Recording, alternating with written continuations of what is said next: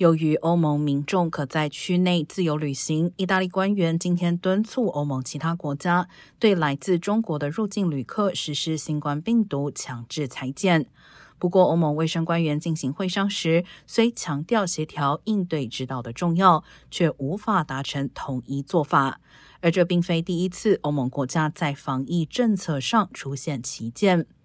意大利米兰的主要机场二十六号开始对从北京和上海入境的旅客进行裁剪，目前为止受测者约半数呈阳性反应。